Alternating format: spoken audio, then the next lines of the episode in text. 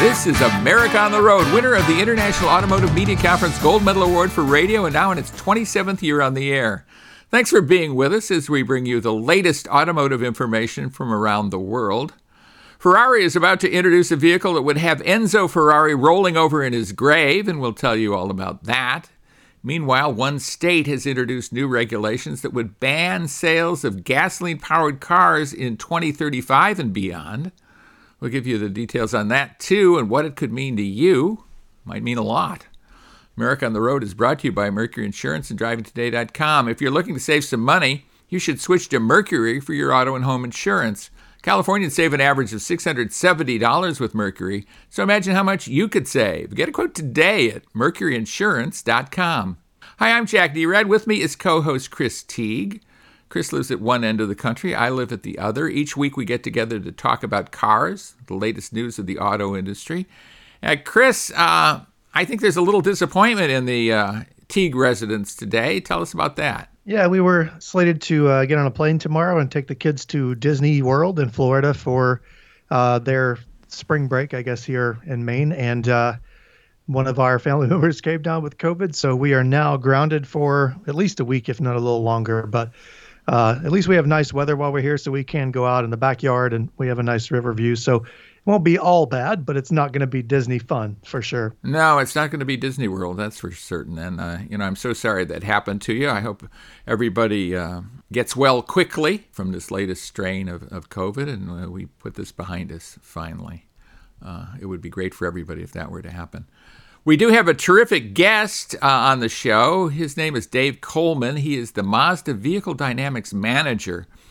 And if you want to know what a, why a Mazda feels like a Mazda, he's the one to talk to. I had a chance to uh, sit down with him on the Mazda CX50 drive, and our talk extended well past that vehicle. Really interesting guy talking about vehicle dynamics. If you care about that or just how your car feels, uh, he's a great one to to hear from. In the road test segment, Chris, what is your vehicle? I drove the 2022 GMC Sierra 1500 Limited. So this is an interesting truck to talk about uh, as they have a, a new new model coming out right after that one. Yeah. Well, it's kind of a new old model and followed by a new new model. So we'll discuss that a little bit more, make that a little clearer. I had the chance to drive the newest of the Jeep Grand Cherokees. They're coming thick and fast, aren't they? The new Jeep Grand Cherokees. This is the 4xE version, the plug in hybrid version of that midsize SUV. Jeep says it's the most capable of all the Grand Cherokees, and I'll give you my opinion about that later in the show. But before we do that, we'll bring you some of the most important auto related news, including this Ferrari news. So stay with us. Welcome back to America on the Road. This is Jack Nerad with you. I'm with Chris Teague, and we're so happy you're with us on America on the Road. It is news time, and here's a little bit of news that got me reminiscing a little bit. Ferrari is about to launch a sport utility vehicle, the Purosangue.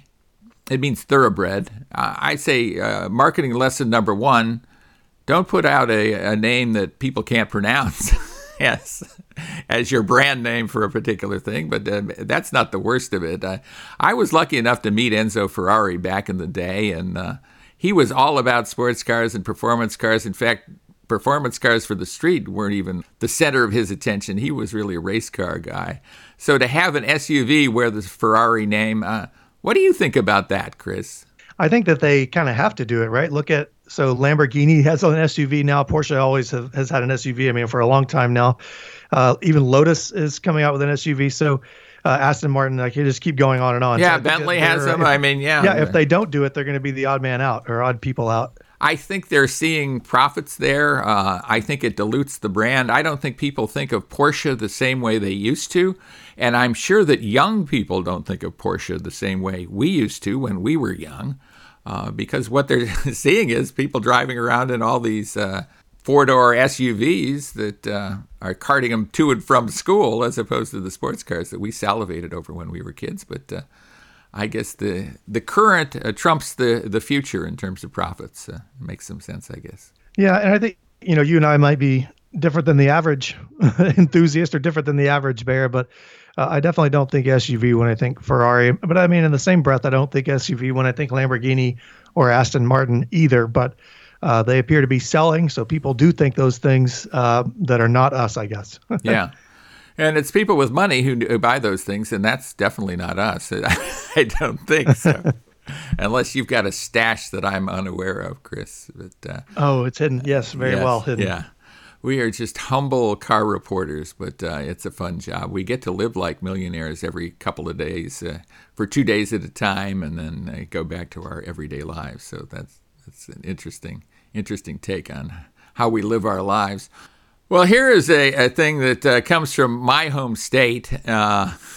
Just uh, another amazing edict from the California Air Resources Board. It's going to require that 35% of new pa- uh, new passenger vehicles sold in the state of California by 2026.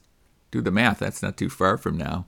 Be powered by batteries or by hydrogen. Be zero emission vehicles. Uh, I think that's wildly optimistic, but um, that is the uh, proposed regulation. Then, beyond that, the state expects that 100% uh, or will require, not expects, but will require, that 100% of all new car sales not uh, put out fossil fuel emissions, essentially banning gasoline car sales after 2035. I think these are giant leaps of faith. What, what's your take on that, Chris? I think they're giant leaps of faith. They also make big assumptions on what's going to happen outside of government. So, uh, you know, supply chain issues aside, are there going to be enough electric vehicles to go around when people need them? Are there going to be enough affordable electric vehicles to go around when people want them? What's the infrastructure going to be like? I know California is a lot better than we are here, but they can't can't possibly have enough infrastructure to support uh, an entire wave of new electric vehicles hitting the streets. So uh, I don't say short sighted because I don't know what kind of planning went into it, but I do think it's bigger than just uh, making a decree. yeah, I mean, 2026 is not very far away. I mean, cars that are going on sale in 2026 are largely at least planned, and many of them are currently in production, and there just aren't you know 35% of the, the market uh, right now it's about 12% of new vehicles sold in california are zero emission vehicles essentially electric vehicles and that's a big number um, it's partially spurred by the high gas prices, of course. Uh, but to more than double that, almost triple that in the course of four years, I think is uh, just fantasy land, really. Yeah, I mean, I think the the sentiment or the the idea behind it is great, and uh, maybe the conversation that it sparks is what we need to have happen. But uh, you know, it creates a lot of controversy and confusion that probably doesn't need to be in the mix. Yes. Well, a total ban of uh, new car gasoline car sales uh, by 2035, again, that's not very far off uh, when you're an auto company planning your production.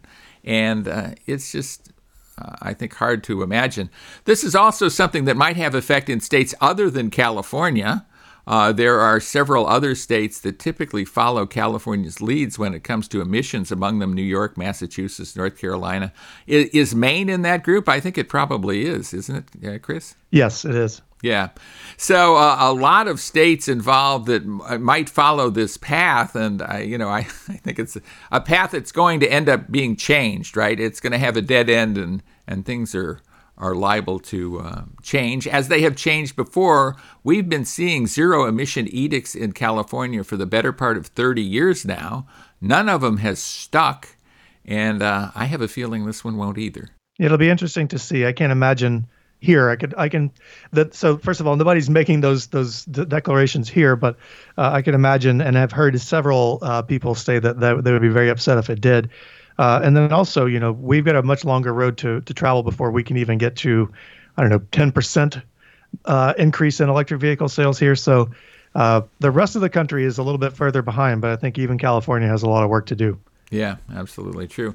Well, here's a, maybe a, a voice of reason in, in all this uh, chaos. The BMW chief executive officer, Oliver Zipse, he says the companies should be careful not to become too dependent on electric vehicles because it makes them very dependent on just a few countries that provide the raw materials used in electric vehicles. One of these countries, of course, is uh, China.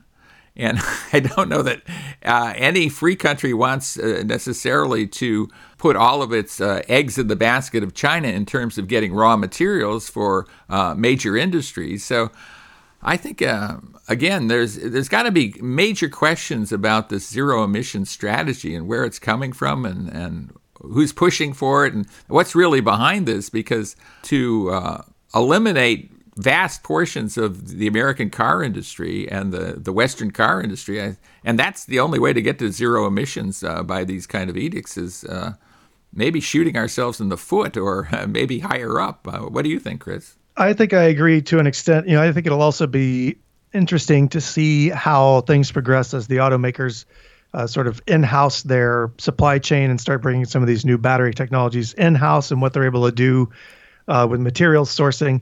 Uh, but I do agree. I mean, not even from just a like a geopolitical standpoint, it's a huge risk financially and from a business standpoint to have uh, one region or one country or one company that controls such a large portion of your raw materials. So uh, I think they're probably going to work pretty hard to to change that as much as they can, if you know if they're willing or willing to put the effort in. I guess. I think the difficulty with that is environmental regulations prevent, uh, say, the mining and, and refining of rare earths here in the United States. Uh, there's a lot of uh, barriers we have put up against these things, and maybe very rightly so, maybe for ecological reasons, uh, but uh, that limits our ability to create these or refine these materials used in batteries, uh, leaving us very dependent on countries that don't care as much about the environment, apparently. Yeah, it's a shame that uh, such a, I guess, a virtuous part of our auto industry uh, relies on uh, the pollution of other areas. But that's a whole other documentary series on its own. Yeah, isn't it really? Uh, that's the untold story of EVs. You know, the the pollution and uh, environmental degradation that they cause as they're being built. Uh, so we'll see what's going on with that. Well, we have talked uh, about Rivian before. Rivian makes uh, a um, electric pickup truck and they're struggling uh, to get chips because uh, apparently suppliers don't want to supply them with chips because they'd rather supply established companies. What do you think that means overall, Chris? I think it's surprising given the first of all the number of uh, real orders that Rivian has, the number the number of dollars that it has gotten from uh, Ford, Amazon, you know, everybody else. So a uh, little surprising to hear that. I do know that Rivian has far more orders for trucks and Amazon vans than they can currently uh, produce in a year. So uh, they're in a good, I guess, business standpoint. But if they can't get the parts they need, then they're going to be in trouble. Yeah, and I think the uh, stock market is seeing that they're in trouble, and their stock has fallen 60% this year, uh, which is indicative of uh, problems in in Rivian land. Pretty cool truck too. So we'll wish them luck, but we'll have to see what happens. And when we come back, we will be uh, road testing some vehicles that uh, will be out there on the road, have been out there on the road. We've tested them. So stay with us for that. With Chris Teague, this is Jack Nerad with you, and we thank you so much for being with us right here on America on the Road. Welcome back to America on the Road with Chris Teague, Jack Nerad with you. It is road test time, and we have very interesting vehicles, I think. Uh, not the usual crop of vehicles this time around. Uh, a brand new plug-in hybrid that I was driving. And Chris, you're driving kind of a new old vehicle or an old new vehicle. Uh, why don't you tell us about that and explain that a little? it's an interesting, uh, I mean, interesting situation. So, uh, GMC has a new full-size pickup truck, the Sierra 1500, coming out this year for 2022. It's supposed to be, uh, it's got new tech, it's got new styling, so uh, pretty decent refresh there. But in the meantime, they've released what they call the quote-unquote limited, uh, the Sierra Limited uh, and it's basically the same thing as the 2021 GMC Sierra. So it's the same trims, same options, colors, powertrains, all that stuff. Uh, basically the same truck. And that's what I was able to test for the weekend. Uh, while it's not brand new, it's still a pretty strong contender in, in the market. So, Jack, I want to get your feeling here. Uh, you know, the new Sierra is coming out. What do you think about the sort of stopgap of this 1500 Limited and how it lo- looks compared to other brand new trucks this year so far? Well, it's interesting. I I can see why GMC wants to do it. They want to keep selling trucks, and they want their dealer to have a dealers to have a, a truck to sell, uh, which makes a lot of sense. And I would say, from a purely functional point of view, an old pickup truck, probably uh, new old, fair, fairly recent, but uh, not exactly 100% new, probably is equally functional to a brand new one. I wonder where these are going to go in terms of residual value or resale value down the road. Uh, that's a, a question mark out there. There's a, a, lot of question marks surrounding this, I think. Yeah, I don't. That'll be hard to say. I will say, and this is interesting, talking about supply chain issues in the previous segment. Uh, this truck had a few blank buttons on the inside, so uh, I know that there are some options that might have been there, so automatic start, stop, some other things that might uh, have gone away because they just didn't have a microchip there to power it. But uh, interesting uh, Easter eggs aside this truck, uh, the the Sierra Limited line starts around thirty two thousand dollars, so uh, pretty affordable on the bottom end. But my tester was the SLT trim, which is uh, it's either the next to highest or the next to next to highest trim, uh, and with options, it landed in the mid sixty thousand. So uh, pricing is still every bit as uh, I'll say stout as you would get for uh, a brand brand new pickup truck that just gotten uh, redesigned. Uh, this truck's got a 6.2 liter V8. This is one of several powertrains that GMC offers. there's a 5.23 liter V8, excuse me. Uh, there's a diesel and there's also a 2.7 liter four cylinder engine that you can get for this truck. the V8 makes 420 horsepower, 460 pound feet of torque. 10 speed automatic transmission. This truck had four wheel drive, rear wheel drive is standard. And I got to say, this is a big, big V8. So fuel economy is not great, but man, what a great sound in the full size pickup truck. You know, it reminds me of being a kid and my my parents, my uncle pickup trucks, the old Fords and Chevys that uh, they really sound like a truck. You know, so and this is the four door model, so it's got a full size back seat. Uh, we have plenty of room inside for the kids. Uh, Jack, I'm going to talk about my six feet tall uh, height right now. I can't wait. even with my seat adjusted a little bit further back than I would normally like it, my nine year old daughter behind me still had plenty of room to stretch out. Um, didn't end up banging her feet on the seat or anything like that. So uh, there, there's plenty of room on the inside of these trucks. Uh, so they are perfectly livable. Uh, this vehicle has leather interior, uh, heated and cooled seats, heated and ventilated seats, an 8 inch touchscreen with Apple CarPlay, wireless Apple CarPlay, and wireless Android Auto uh, and just all around a great tech package. One thing I will say is that GMC and Chevy do this, Cadillac does it. Uh, they hold back safety options and a lot of tech behind options packages, and that's the case here. So to get blind spot monitoring, head up display, and all those things, you have to pay extra. Uh, but the result is a very solid truck with well-rounded options package. So I think it's very, uh, like I said, it's smooth, it's comfortable, and it's capable. So you, you have your kind of all-around package here. Uh, it's a great truck, but I think there are better choices out there, Jack. Yeah, there are probably better choices out there, and uh, the fact that uh, this is going to be superseded by an all new version almost momentarily makes you wonder whether you should pull the trigger on this vehicle or not.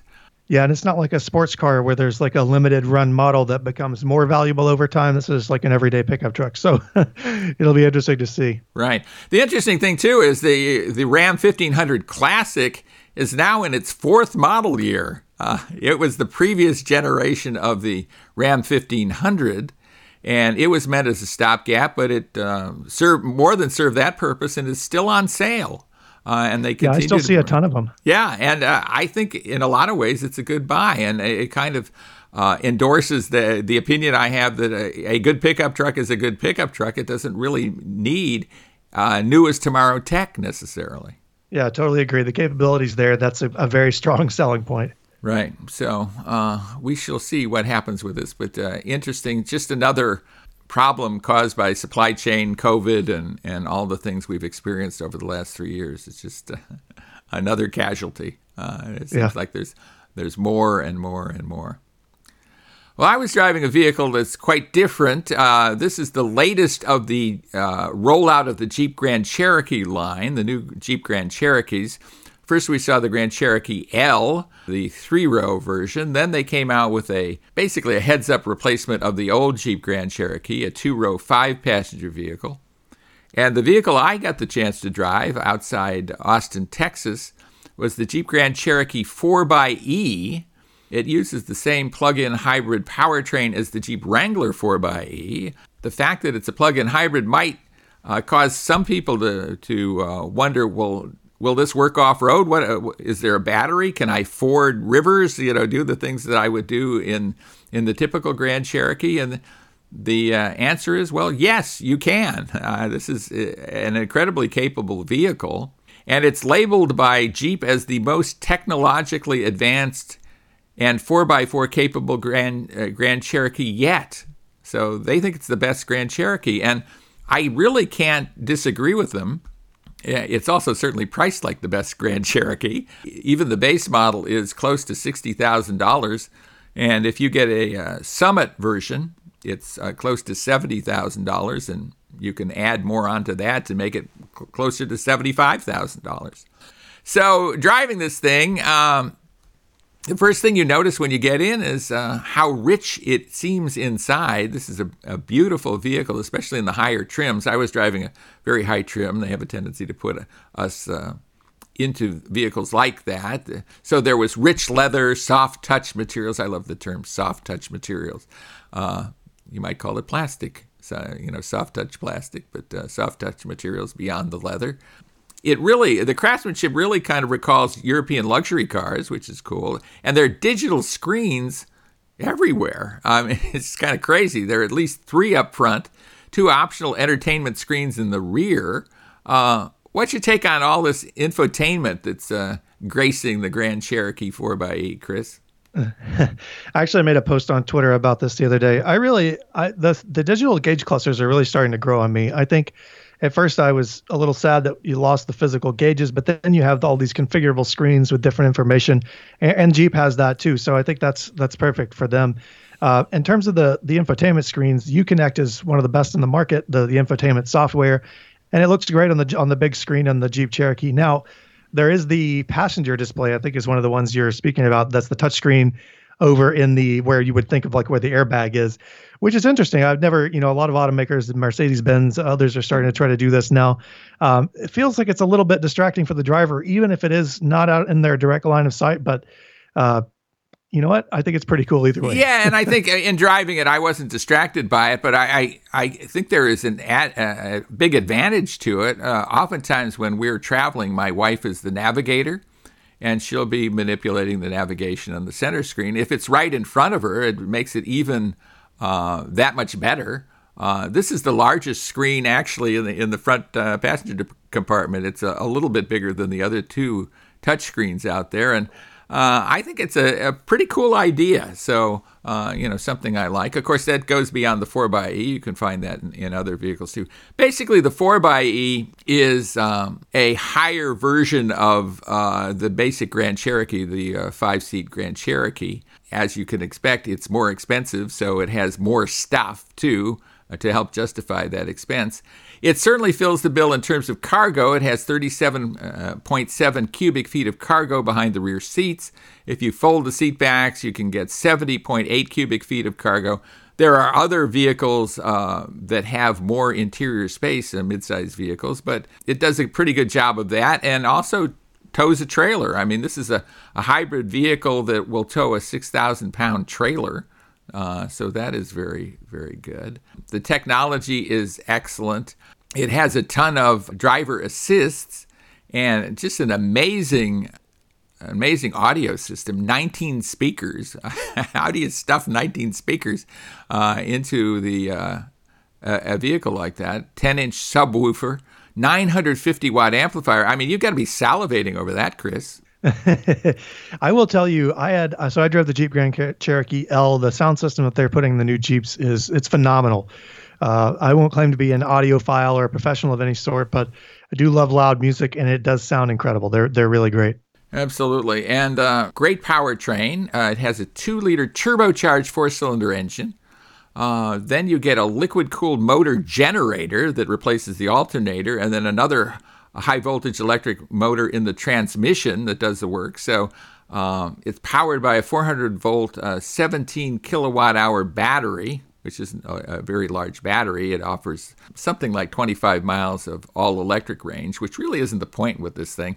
Although 25 miles of all electric range in the field is definitely the point, and uh, various four wheel drive systems. So, uh, this is a very, very capable vehicle. I had the chance to drive it off road. We went, uh, forded a river, actually, kind of went down the the creek bed uh, for a while in, in water that was uh, two feet deep upgrades that you just find incredible. Uh, this is a really cool vehicle, and even though it starts at sixty thousand dollars, I think it's going to find uh, a home in a lot of garages. What do you think, Chris? Yeah, I think they're going to sell these things about as quickly as they can make them.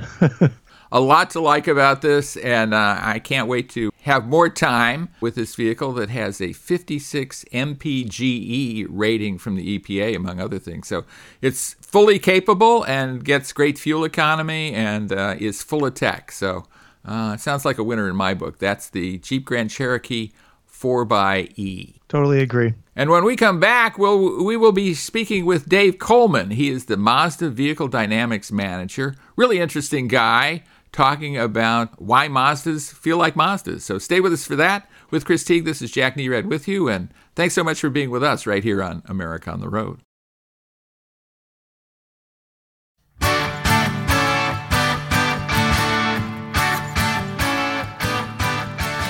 Welcome back, everybody, to America on the Road. Jack Nerad with you, and we have a terrific guest, and I really do mean that a terrific guest. I love the presentation I've just heard. Dave Coleman is in charge of vehicle dynamics for Mazda. And I'm certain, Dave, you have specific ideas about why Mazdas feel so much better than other vehicles in terms of dynamics. Uh, something you work with every day. And we as car testers have experienced that, but you probably can tell us exactly why that is. Would you dive into that? Yeah, so there's there's a philosophy at Mazda that we call Jinba Itai, which is a Japanese phrase that means horse and rider as one. It's very meaningful to Japanese people and very difficult for us to explain to Americans. Um, but it really comes from uh, when you're riding on a horse and when you're really well connected with that horse. It, the, the, phrase literally means horse and rider as one. Yeah, if you're not connecting with that horse, you have a terrible ride. Yeah, ex- exactly, yeah. exactly. And it actually comes from a, an ancient Japanese horse archery where the rider is standing on top of a galloping horse and shooting at a target as they go by, which is an incredibly difficult thing to do. Um, and so that sort of we use that as the inspiration for the kind of precision interaction that we want between a driver and a car.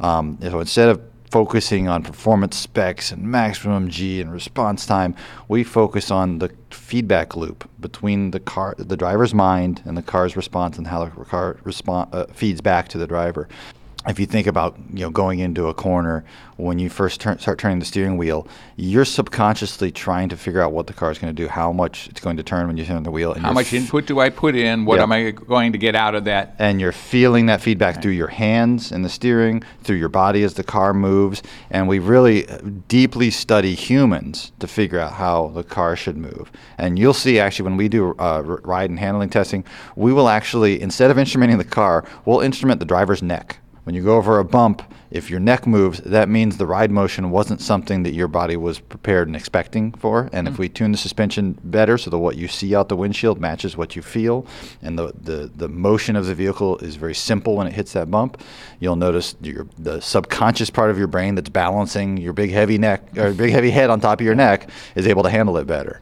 So it's a lot of really deep esoteric stuff yeah. behind how we make the well, like drive. calf mu- muscle uh, movement, right? When right. you're accelerating. Talk about that. I, th- I found that fascinating. Yeah. So I was explaining how how we make our car's throttle response feel right, and a lot of people think uh, of just flooring it and going and, and, and, and we actually spend a lot of time on the more mundane inputs of just tipping into the throttle just to pass the car in front of you everyday stuff that you're doing all the time um, and the way we figure out what is the ideal response for a human is by looking at hum- how humans move when there's no car involved, when you're just walking.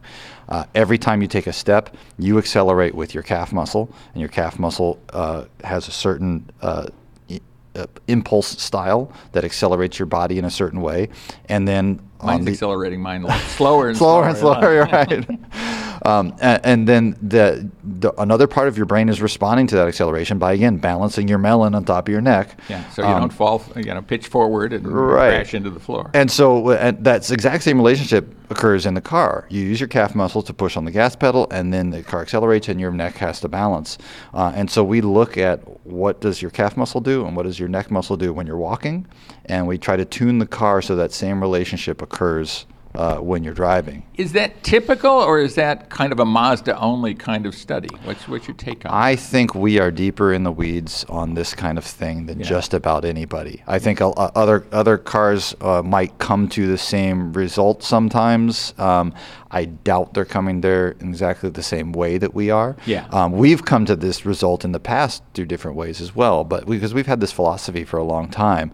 Um, but what the human study that we're doing lately is all about is trying to make sure that we can get to that point consistently with every car rather than relying Right. on the feel of the individual person who's And tuning it. you want the input to be commensurate with the result of the input, right? Uh, So when you tip in, you don't want either too much or too little acceleration. You're tipping into the accelerator, so you want more acceleration. Right. And then And you, you go from there, right? You don't want to tip in and go, oh, that's too much. I've got to come off, and then you have the seesaw effect. Right, right, and that's actually uh, at the core of, of uh, something that a lot of people don't understand when they look at our, our powertrain specs. Um, we get a lot of criticism for having a six-speed automatic in an era where everyone has eight, nine, ten gears. But looking at tip-in response when you're cruising down the highway in sixth gear and you just roll into the throttle to move past the car in front of you, if you have a 10-speed transmission, there's not enough torque to pass that car. So you're going to roll into the throttle and it's not going to do anything, and you're going to roll into it more. And the transmission's trying to pick a gear, but while it's trying to pick a gear, you're still inputting, trying to trying to get something. And by the time Go, it, go, go, go, go. by the time it gets to the gear that it needed for your first input, you've put in too much gas, and now you're overshooting, and then you shoot past the car, and then you back off. And honestly, that's how most cars behave these days. And I think people come to just expect it to be a battle between the driver and the car to how to control it. And by making engines that are really responsive and torquey and make good output at around 2,000 RPM, and then making a transmission that cruises at around 2,000 RPM, we're already in the right gear at cruise and ready to just be direct and connected. Um, Yeah, this used to be an issue with turbocharged engines, right? I mean, you would have turbo lag. Right. You'd tip in. You wouldn't get a, you know a, enough acceleration. You wouldn't get any more necessarily until the the turbo's spooled up. Then you have too much, and it's of an on-off switch. These days, turbos can be tuned so they have that instant torque available, can't they? Tell us about that. R- Right. We really prioritize the low RPM area of our power band when when we were designing the, this 2.5 turbo engine. Um, if you can sort of see a hint of it in the peak numbers, because you know when you we quote peak horsepower and peak torque, that's how much output the engine makes at whatever RPM happens to be the best. But if you look at you know we've got 310 foot pounds of torque on 87 octane gas, right? But the important part of that is not how much torque, but look at when it occurs. It's at 2,000 RPM. That means we've got the turbo spooling up right off idle and coming up to really strong torque right off the beginning.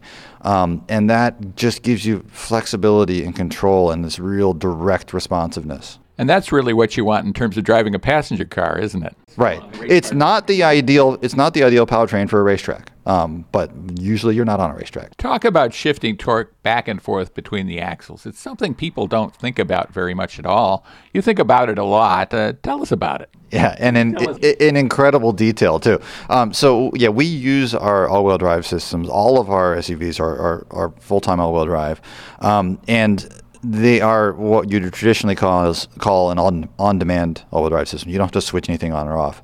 Um, in the past, an on-demand all-wheel drive system was sort of a, a reactionary system where it would just wait for the front tires to slip, and then oh my god, I'll send some torque to the rear wheels. And those, I kind of left a bad taste in a lot of people's mouths because they could feel that hesitation and and and and then response.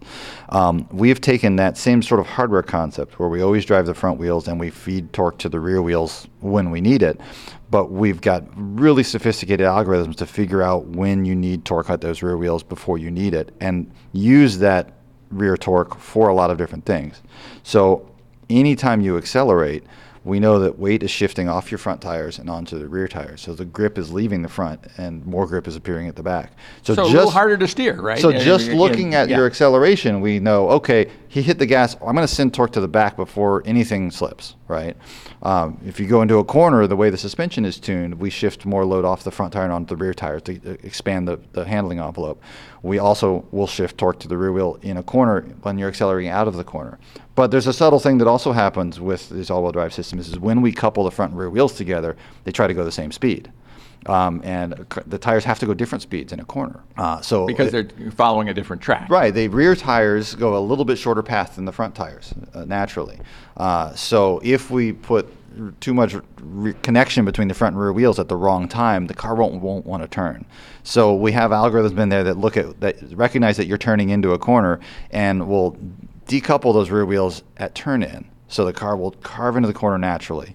And then at mid corner, it goes back and starts feeding rear torque again. So you can power out of that corner really naturally without any, without overpowering the front tires. It's well before you're spinning tires and slipping consciously. Um, you start to overload the tire's grip capacity a little bit, and the car starts to, to l- sort of lose its fidelity in the handling. And so, by moving torque around and sort of maximizing the grip of each tire, we get the car to behave consistently through a whole corner. Explain how this differs from torque vectoring. We hear about torque vectoring a lot, and it's really about right and left rear wheel getting various amounts of torque, correct? Right. And this is not that. No, right? no. So torque vectoring systems will drive the outside tires faster than the inside tires because that's something they normally do in a corner anyway. And you can kind of steer the car like a tank with torque vectoring. Yeah. Um, we don't do that because uh, in in studying human balance and how how humans perceive a corner and brace for a corner, that extra yaw motion from a tank steer in the middle of the corner is is hard for us to process. You can expand the performance envelope of a car by doing that, but it feels unnatural. Um, and we're going for this natural feel, so we don't do that. Instead, what we do is we use a, a technology that we invented called G vectoring control, which uh, improves the turn-in response at the very beginning of the corner because th- that first input and the feedback you get from that first input determines how you're going to steer through the, the whole corner. And we what we found is that the cars respond to that first steering input better if you shift weight onto the front tires. Right. So if you look at professional drivers like rally drivers who are racing on gravel all the time, they are always using weight transfer to make their cars turn. They always left foot brake and shift tire weight onto the front tires every time they turn to make those front tires bite. We sort of automated that in a very subtle way, where when you turn the wheel, it reduces the engine torque just enough to shift a little, couple of extra pounds onto the front tires, and that makes the tires respond more consistently, so that as you enter that corner, you know exactly what it's going to do because it does the same thing every time. I kind of always do that. I guess I'm a rally driver. Oh yeah, some of us have been around the block a few times. Yeah. Let's talk about driving modes and the uh, CX50 that's being introduced today and that we're driving today. Uh, it has driving modes too, but in a very different way than the typical driving modes that we're seeing from other manufacturers. Tell us about that, would you? The fundamental philosophy uh, behind our driving mode is, is, is very unusual. I think most driving modes are there to change the way a car behaves, to turn it into a different thing in each different mode. Um, but we really have a, a, a pretty clear idea of how a car should drive. Um, and we don't want there to be a really sluggish version and a really aggressive version of our car. Well, and kind of, I, I think that kind of goes to how vehicles are developed and then what the input is from others who are driving them, right? So you put the executives into the car Right. and you want them to understand, You want them oh, to this notice, mode right. feels different than that mode. we paid how much for this switch? Let's Yeah, make sure it it, doesn't does do anything, something. right? It's like right. connected to nothing. Yeah, and there's a lot you of- kind of overdo some things, or you almost every sport mode is over exaggerated, and then almost every normal mode is too sluggish because oh, we don't have to worry about sporty driving anymore. Um, we go for a really direct, consistent driving feel all the time, and so what we use our driving modes for is to give that same consistent feeling in different conditions where we need different tuning to achieve the same result. So ultimately, our car should drive the same way on the highway, on a twisty mountain road, on gravel, uh, climbing over steep, slippery obstacles, towing a trailer. All these different modes are tuned to give the same feeling, but because the conditions are so different, we have to do different things to the vehicle to make it do the same behavior in the end. Yeah.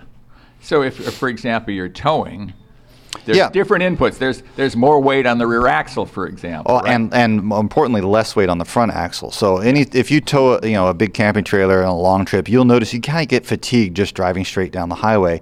And it's because if you look at yourself, a lot of times you don't even consciously notice you're doing, but if you look at your steering inputs, you're constantly making all these little seesaw inputs at the wheel, and that ultimately is because two things: one, the trailer pushes on around on the back of the car a little Yeah, bit. the It trailer's steering you It catches bit. the Yeah. wind a lot, and it pushes the back of the car around. But also the tires don't respond properly because all the weight pushing down on, the on the tongue lifts weight off the front tires, and then the ti- tires don't respond. So we use that G vector vectoring control system that I explained. We turn up the effectiveness of that, so it really throws weight onto the front tires every time you make a little input. And uh, if you're driving along with one hand on a straight road in normal mode with a 3,500 pound trailer on the back of this thing, you'll, you're sawing at the wheel slightly, and we switch it into towing mode, and your hand will just calm down because that one imp- the first input you made in that series of seesaws worked and the car went into Yeah. the part of the lane you wanted, and now you don't have to make any Yeah, more it's inputs. like So steering just relax. Sometimes you oversteer, and then you have to correct and correct and correct and correct. Right. This way, that way. This Right. way, that way. This way. and if you make the car respond intuitively, all of that seesawing goes away, and you just drive straight. And it's much more relaxing on a long drive. Sum up for me um, the vehicle dynamics philosophy as we kind of end the interview here, and I, I'd love to s- speak to you for another fifteen or twenty minutes. Well, ultimately, the, the, the, at the end of the day, we're trying to make the car feel completely natural so that the driver feels confident no matter where they're driving. And what we did with CX50 is just try to expand the conditions where you can drive that car and still feel the same confidence that you feel in all of our cars. well, Dave Coleman, thanks so much for being with us. We appreciate it. Thanks for having me. And stay with us, everybody. We'll be right back right here on America on the Road. Welcome back to America on the Road with Christine. This is Jack Nerad with you, and thanks so much for being with us. We really do appreciate it. It is listener question time, and I think we have a, a fascinating listener question. We have such smart listeners, and uh, Joseph in Fresno, California asked this question, Chris. This is what he says I'm amazed by the quick run up in gasoline prices. It seems like they have almost doubled where I live in just a month or two. Should I take the high prices into account when I buy a new vehicle, or is this a passing thing? Well, I think that if history has shown us anything, it's that gasoline prices go up and go down. So, uh, if financially gasoline prices cut into your life in any way, I think you should take them into consideration when you're buying a car, regardless of where the prices are. And I think that I don't have a crystal ball, so we'll have to reassess this in 10 years. But I don't see a future where gasoline becomes cheaper. If anything, I think here it will become much more expensive as regulation and time progress. But Yeah, I would always take gasoline prices and every uh, every cost associated with the vehicle into account. Uh, I wouldn't necessarily, though, believe that we're going to have seven dollar a gallon gas like we have in California right now going forward. And I think if I were an oil producer, I wouldn't necessarily, or if I could invest in oil producers or not, this is not the time I would necessarily invest in fossil fuels. And I think that has some effect on uh, fuel prices going forward because if there isn't more investment in fossil fuels, if there isn't more fossil fuel infrastructure uh, being put in place and more drilling and all of that, more refining, it's naturally going to drive up the price of gasoline. yes, that is absolutely true. Well, that's it for our show this week. And uh, Chris, always great to talk to you about cars. Always great to talk to you, Jack, and always great to talk to everyone listening. If you like what you heard, I will ask you to go to sportsmapradio.com. Check us out on the Saturday morning schedule. There you can find our podcast and the recording of this radio show so you can take us with you wherever you go. Our thanks to the Sports Map radio network stations for carrying America on the road. And most of all, thanks to you for listening to America on the road. We appreciate it. Thanks for joining us each week. We hope you will join us again next week, right here, for another edition of America on the Road.